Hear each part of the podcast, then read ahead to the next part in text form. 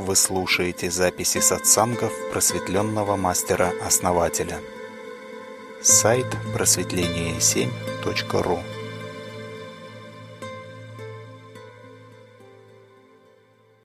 Ум, да, ум, он всегда из страха действует. То есть, но ум же и создает позицию. То есть без ума не будет позиции. То есть вот человек, который все контролирует, да, он запирает себя внутри одной позиции и следит за периметром, то есть контролирует периметр своей позиции, чтобы никто не покусился на это. И когда кто-то чуть-чуть ногу просовывает, да, человек сразу начинает предпринимать какие-то действия. Ну, как правило, ум, да, начинает защищать свои границы. В этом есть полезная функция – это стабильность. То есть человек стабилизируется. А какая негативная функция? Бесполезная растрата энергии, наверное, негативная функция.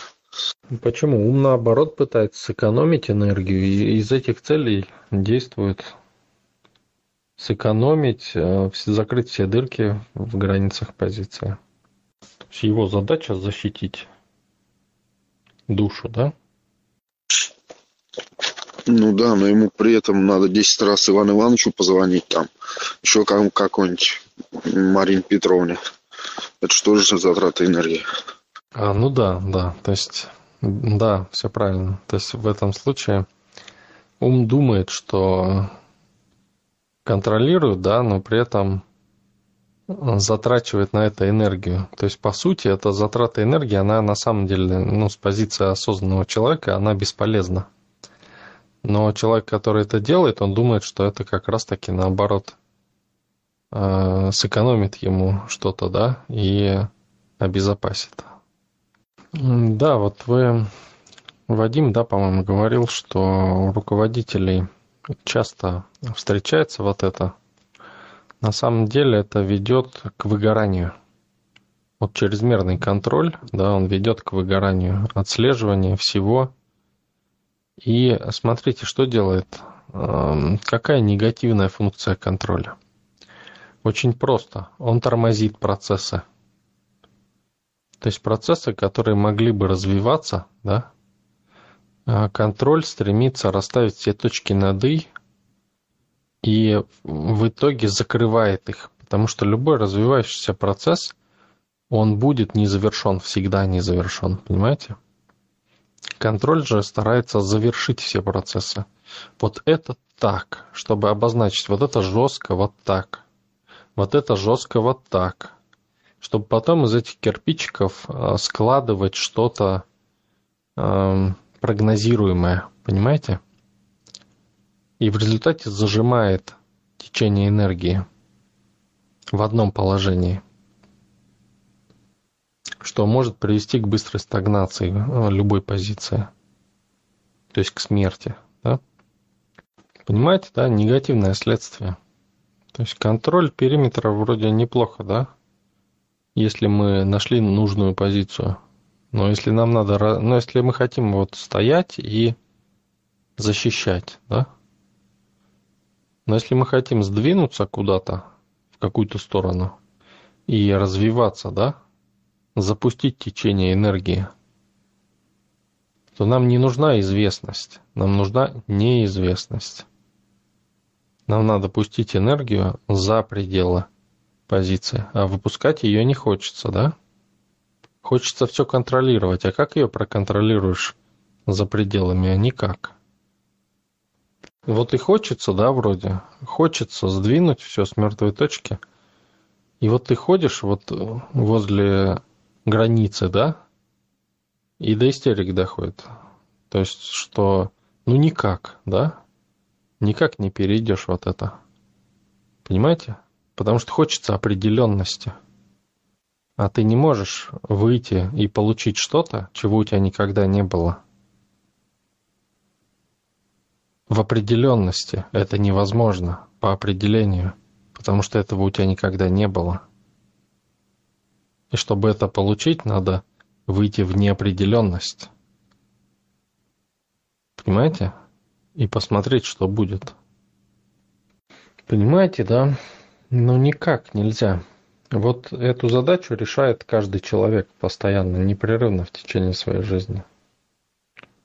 Каждый человек пытается найти знания, которые позволят ему выйти за пределы своей позиции.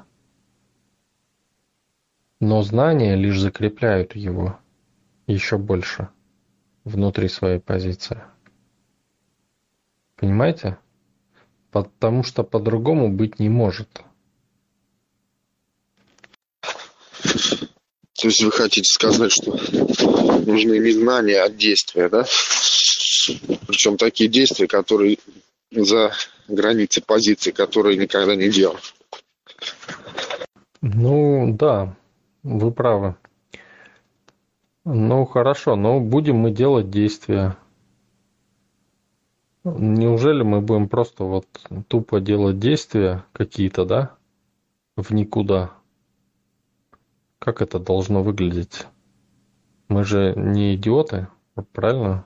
Чтобы просто, ну, а вдруг там страшно, да, что-то ум же нам подсказывает, говорит, что ты вот пойдешь за пределы позиции, а там а, может быть овраг какой-нибудь или пропасть, да, шагнешь не туда. То есть он нам начинает подсказывать. Давай сначала изучим, да, вопрос. Ну, я просто хочу спросить, что делать, да? То есть э, вы все правильно сказали, да? Но как? Как это реализовать? Не знаю, у меня пока нет ответа. Может, надо просто понять, что ты хочешь вообще и куда ты хочешь двигаться, а потом уже делать. Ну да, совершенно верно, Сергей. То есть, ну продолжите свою мысль. Как это позволяет нам выйти за границу? Почему? Ну, как это нам позволяет выйти за границу? Если мы начинаем делать действия, которые никогда не делали, то мы, соответственно, и выходим за границу. Это что-то новое, новый опыт для нас будет. Смотрите, когда мы знаем, что мы хотим, да, вот смотрите, когда мы не знаем, что мы хотим, мы выходим в неизвестность и можем попасть куда угодно, том числе и в яму в какую-нибудь. Понимаете?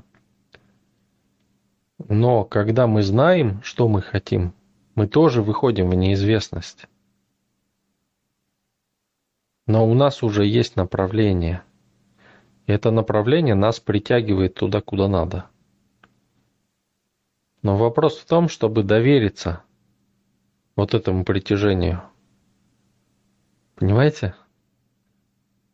И делать действия. И тогда знание придет вместе с действием. И когда мы окажемся в новой позиции, мы сможем пользоваться знаниями тех людей, которые уже в этой позиции. И они тогда будут нам помогать, эти знания.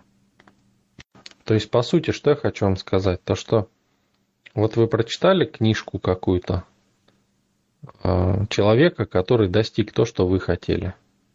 Да? И это знание будет держать вас еще больше в вашей позиции. Понимаете парадокс?